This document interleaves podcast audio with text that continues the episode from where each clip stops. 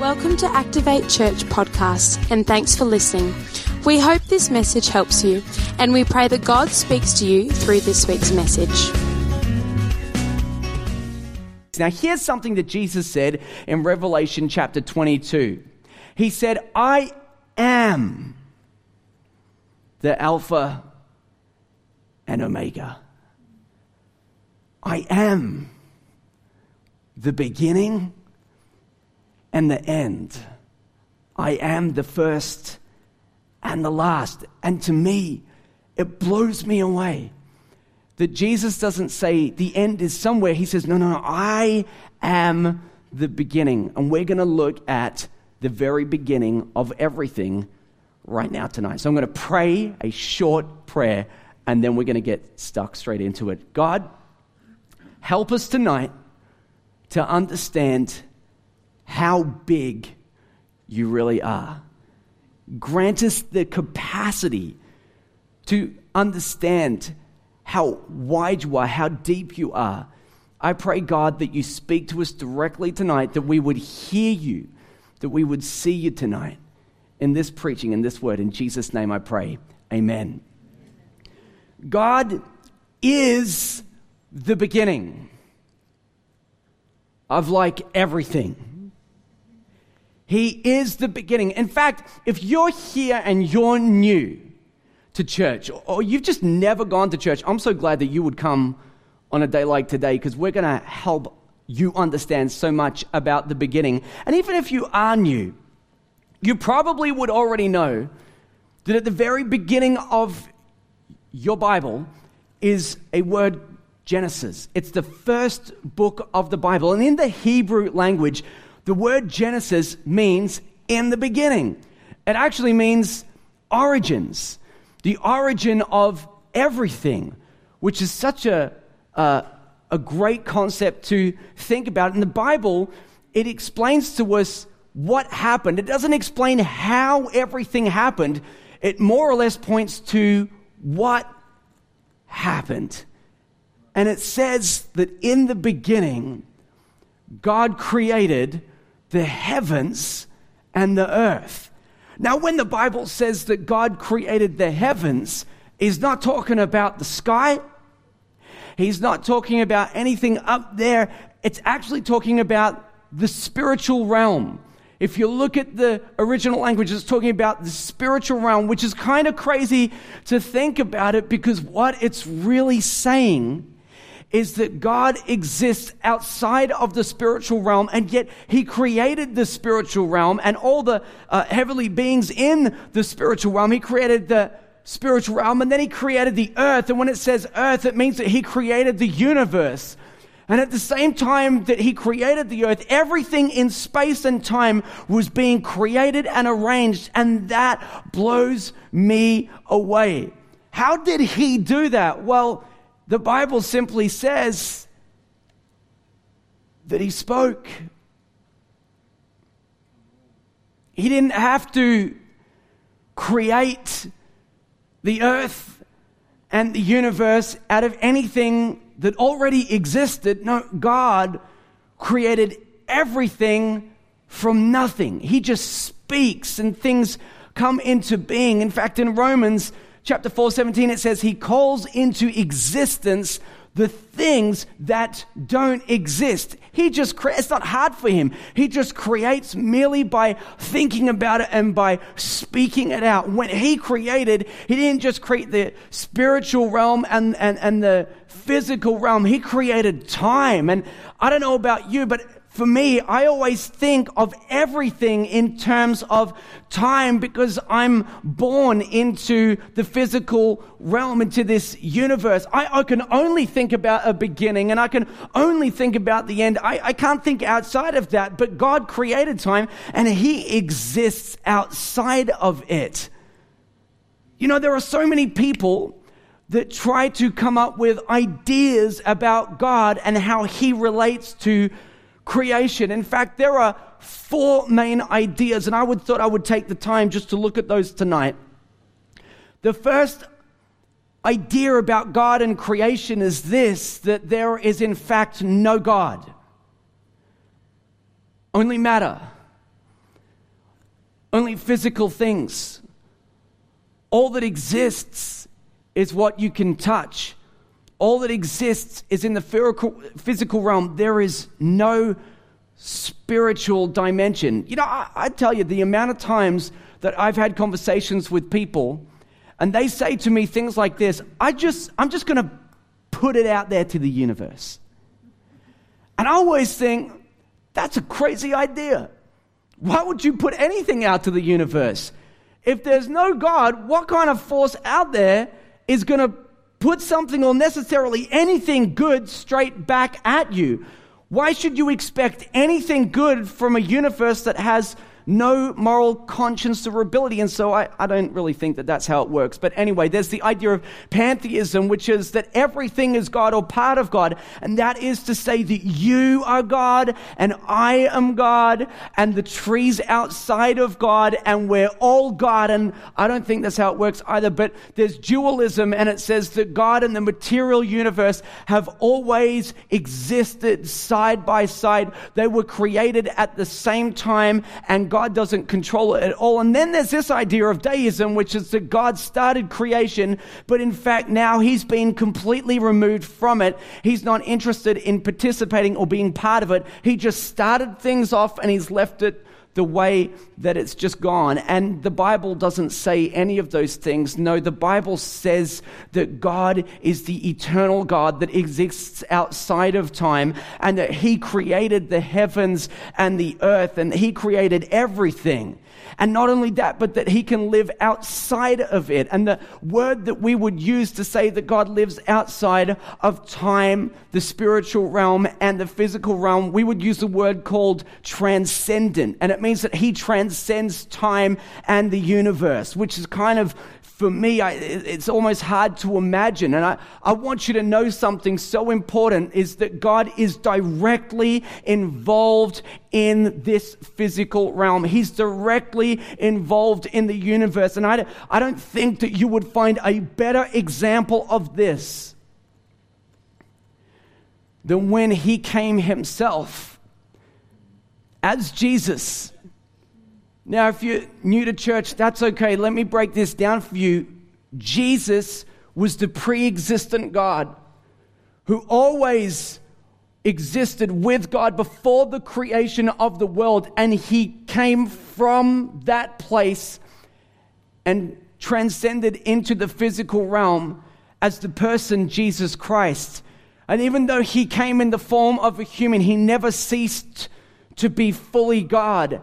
And then ultimately, and we've had baptisms here tonight, so you've already heard about it, but ultimately, what he did is he paid the penalty for the mistakes that people had made.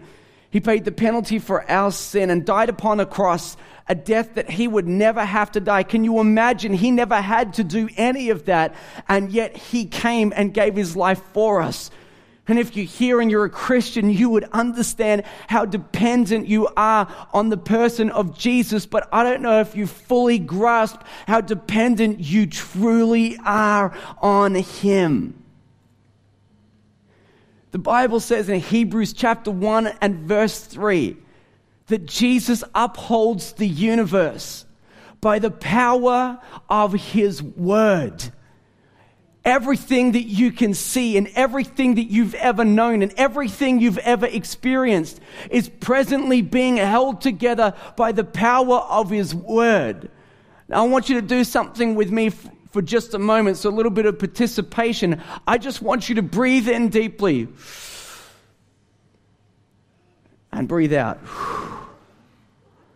Now, if the person next to you has bad breath, don't tell them right now. Just slide them a mint later on or something like that, okay? I want you to note that the reason that you can draw your next breath is because God is presently holding the universe together through the person of Jesus and upholding it by the power of His Word. We are incredibly dependent on it. He holds the entire universe together. I like to think about space. I used to read books about space when I was a kid because I just thought it was really cool. And I'm going to say something to you tonight, and I really hope that you can follow me. Have you ever tried to think about the edge of space? I don't know how you think about space, but I want you to just go with me for a minute. You think, does it end? Where does space finish? If you were to hop in some kind of rocket ship and just travel forever, does it ever end? Is there an edge to space? And, and if there is an edge to space, I want to know what's on the other side. Is there just nothingness? And then I started to think about this. If, if space is really that big, then God must be bigger. If space is that big, he must be bigger than space. And it kind of blows my mind. And I want to help you to unpack just how big God really is. Psalm 33 6 says that God literally breathes out stars. Are you not impressed? Some of you look at like you're waiting for something more miraculous. He, he, he breathes out stars, which to me is outrageous.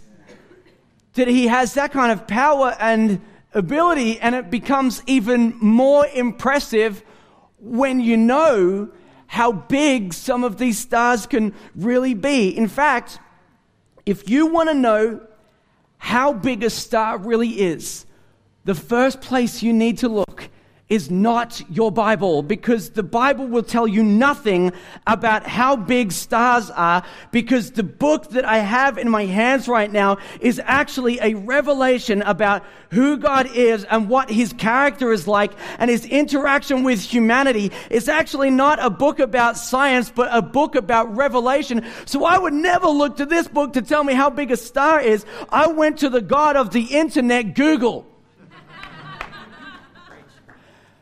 And I just thought I would Google how big stars can be. And it told me that our sun has a radius of 695,700 kilometers.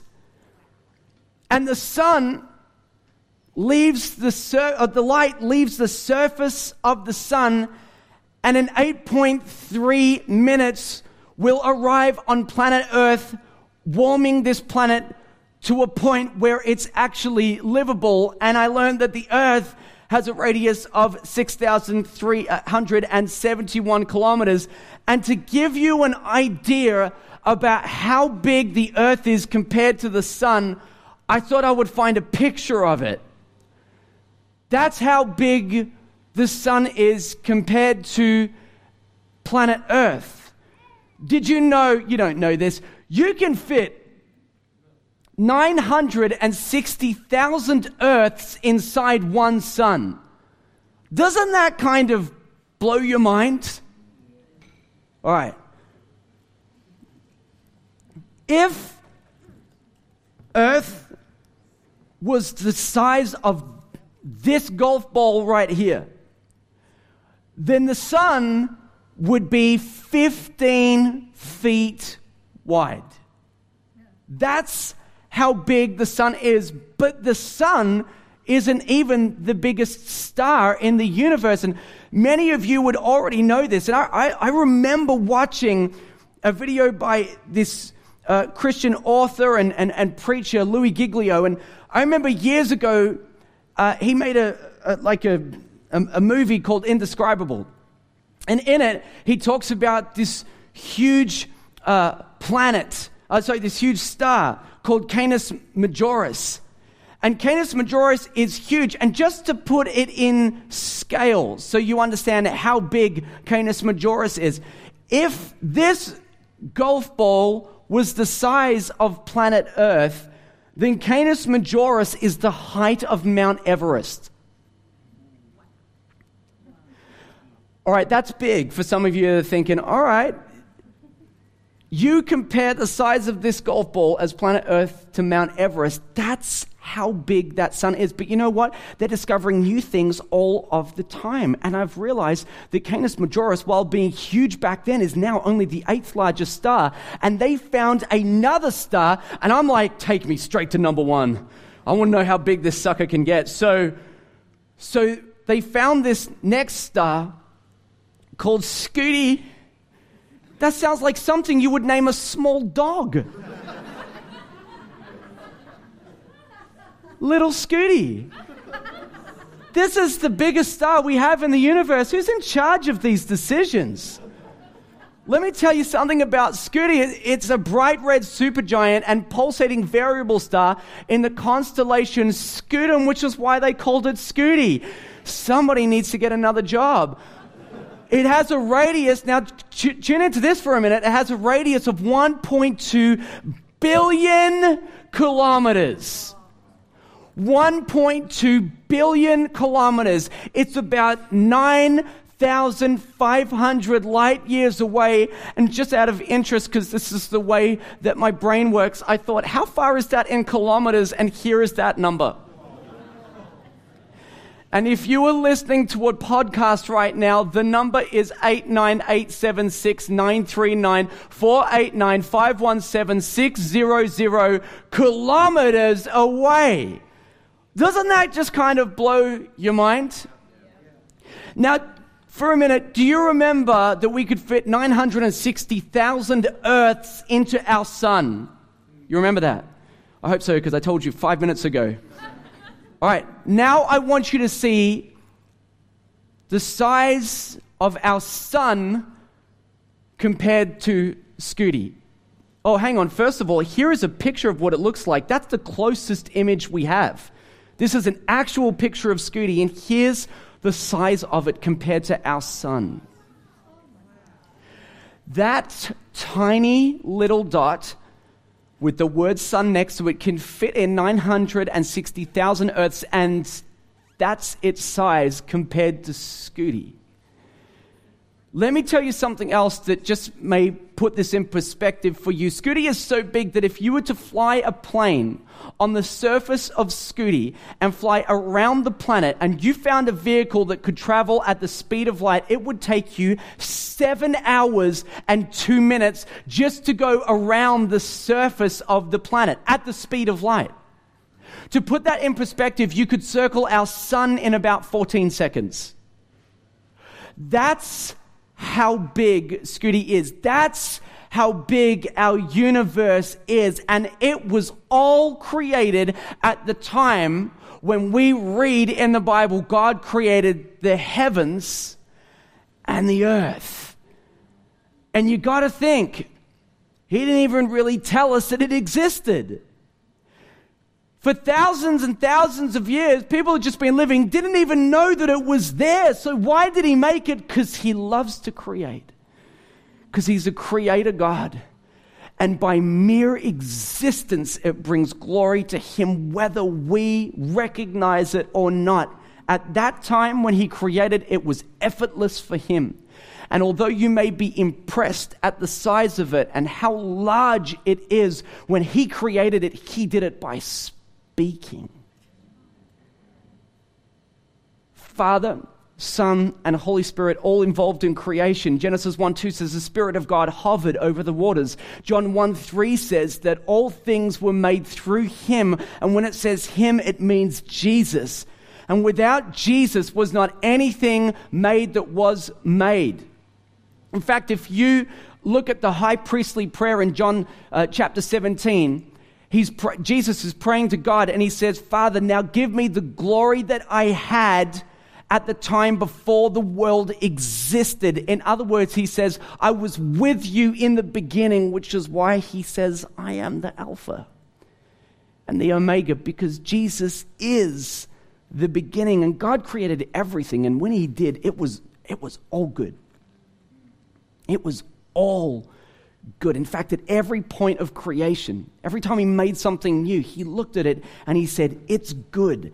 And then on the sixth day, he did something incredible and he created the pinnacle of his creation, which was mankind. And he looked at people and he said, Here is the pinnacle of my creation. That is very good.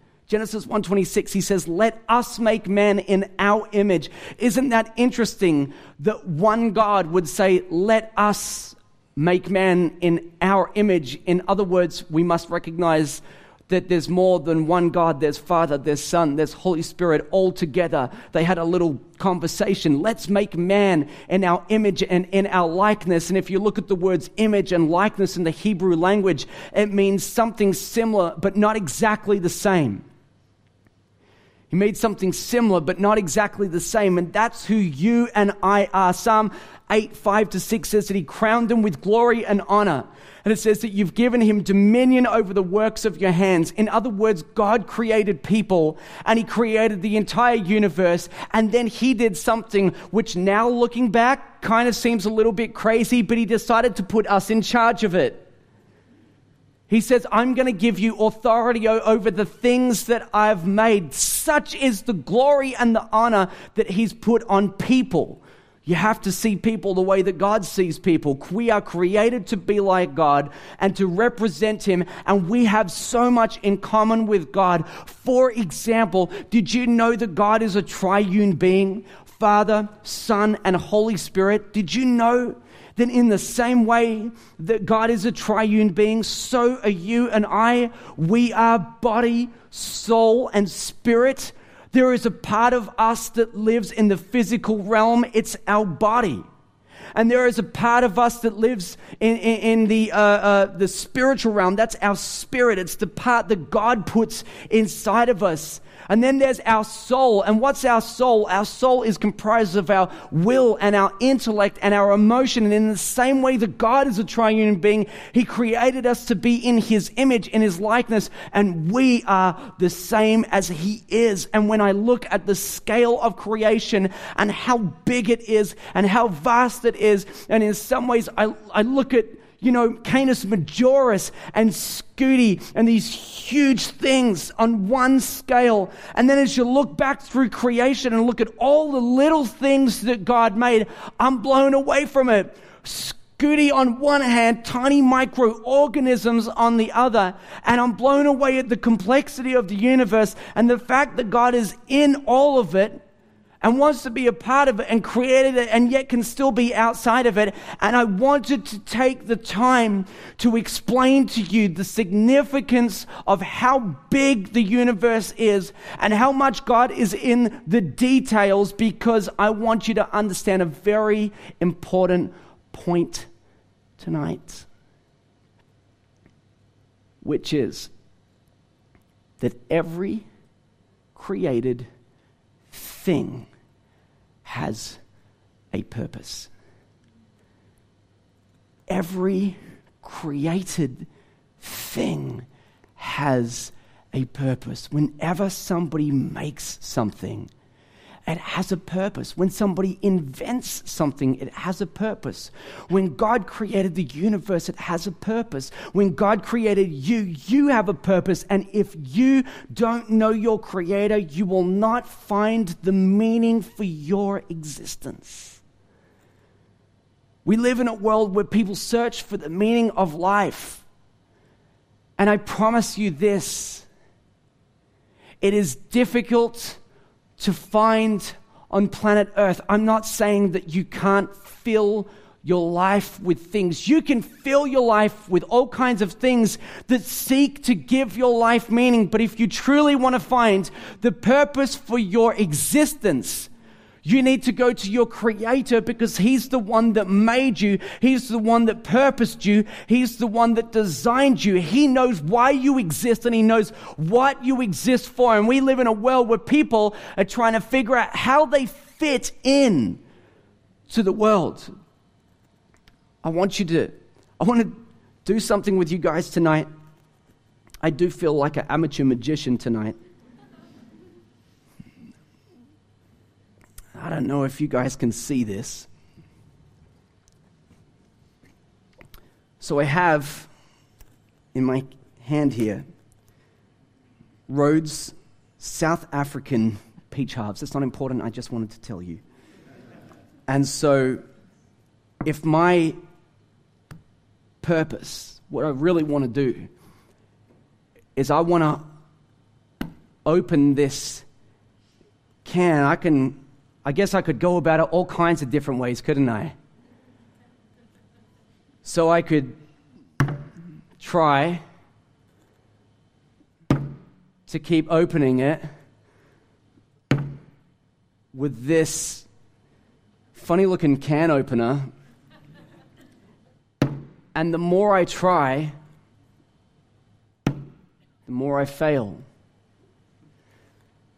And if I was trying to measure the importance of my life, and I was, in fact, not a can opener, but a hammer, and I was trying to measure how important my life was by opening this can, and I didn't understand the reason for my existence, you know what I would feel like?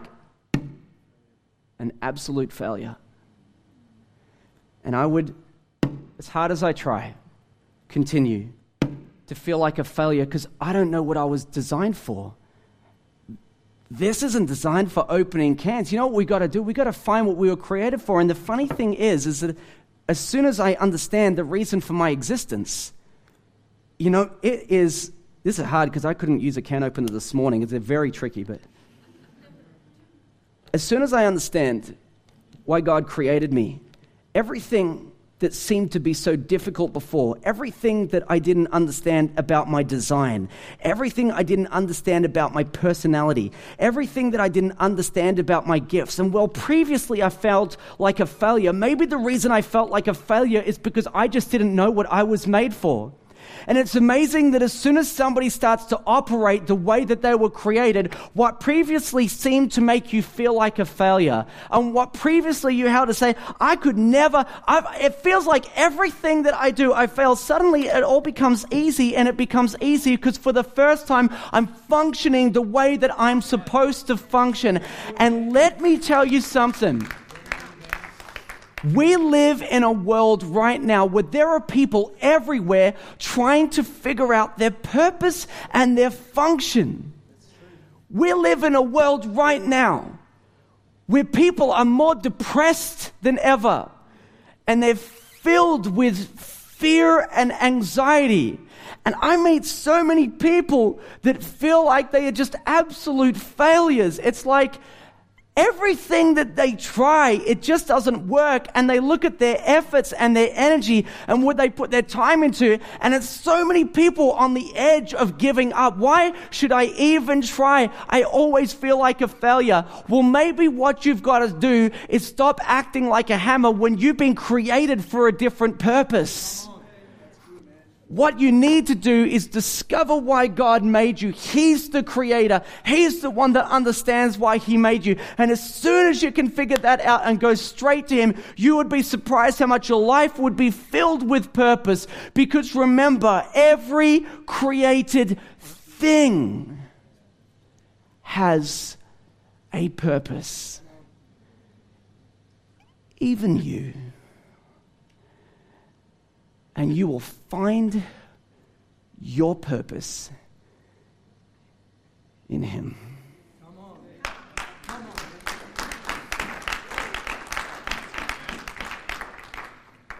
Stop searching around for something in this world to give your life meaning. If you found it here, it can be taken from you because it exists here. But if you find God, you find life. And I don't know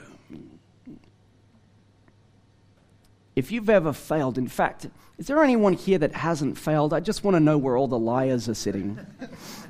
One at the back. We can pray for you later every single person I know has failed at something, and I know this. In fact, the Bible is so clear about this. It says that every human being has sinned and fallen short of the glory of God. Everyone I know has made mistakes and felt like they've failed. And I don't know if you've ever felt like you keep screwing up, you keep making mistakes. Have you ever felt just totally worthless? Like it doesn't even really matter if you're here on planet Earth or not. Everything you try, you fail at. You feel worthless. Like your, your life has no value in it. Like there's no reason for your existence. Did you know that you were planned? Did you know that God wanted you here? Did you know that? I want to read what the psalmist wrote about this. He says in Psalm 139, verses 13 to 16, For you formed my inward parts, you knitted me together in my mother's womb. I praise you, for I am fearfully and wonderfully made. Wonderful are your works. My soul knows it very well. My frame was not hidden from you when I was being made in secret, intricately woven in the depths of the earth. Your eyes saw my unformed substance. Now look at this next part and read this. This is so important. In your book were written, every one of them, the days that were formed for me when as yet there were none of them. Do you know that God saw all of your days? And you got to think about this with all the mistakes that you have made in your life, with all of your failure, with all the things that you've got wrong, and God saw all of it, and He says, I still want you. He wants you. He wants you to be alive. He wants you to be on planet Earth. You are not the result of biology. You're not the result of just two people coming together and having a baby. You're so much more than that. You are planned, you are purposed, you are fearfully and wonderfully made. He knitted you together in your mother's womb. He knew that you would exist and He saw down the corridors of time. He knew you'd mess up here, here, and here. And it doesn't matter to Him because He says, despite all of that, I want you alive. I want you here. I want you to take time on planet Earth and to be here. Don't waste your life being a hammer when you've been created for something else. Don't feel like a failure because you thought you were supposed to be something that you're not. If you're struggling to find purpose or value in your life, maybe it's because you're measuring your life by all the wrong things. You're looking at the successes of other people and thinking, I wish that I was as successful to them. I wish I looked like them. I wish I had their body. I wish I had their money. I wish I had their intelligence. And you measure yourself by other people and you don't measure up. And as you do that, your self worth plummets. And I'm telling you tonight that if you saw yourself the way that God sees you, you would never have to feel like a failure again because you are loved. He wants you here. He wants you on planet Earth. Do you know why he created Canis Majoris and Scuti? Do you know why he created those? It wasn't for you, it was for him because it speaks of the bigness of God. And if I was going to use a church word right now, I would say that it glorifies Him. Why did God make you? You and Scuti have something in common because you, your life, you speak of the bigness of God. You are the pinnacle of creation. You are what God wanted. You are on planet Earth because He wants you to be here. I don't know how many mistakes you've made in life, but I do know this. Everyone has made mistakes, but never confuse making mistakes for being a mistake. You can make mistakes, but you are not a mistake. By virtue of the fact that you are drawing breath in your lungs right now, is the evidence that God wants you on planet Earth all of your days were marked out before there was even one. And He wanted you to be here. He wanted you to know that even if you have never felt loved, even if you feel like a total failure, even if you feel like a waste of space, maybe you have thought, the world would be no different without me. I could end my life tonight and no one would miss me. And you've had thoughts about what it would be like if you just no longer existed, and in your imagination you said, It won't matter to anyone. I promise you it would, because even if you believed that no one loved you, I'm telling you tonight that God loves you. If no one else wants you, God wants you. And if you've always felt rejected by everyone around you, God accepts you. You are fearfully and wonderfully made. Why don't we stand together tonight? We trust you enjoyed this week's message. For any more information about Activate Church, check out our website www.activatechurch.com or download our app online and have a great week.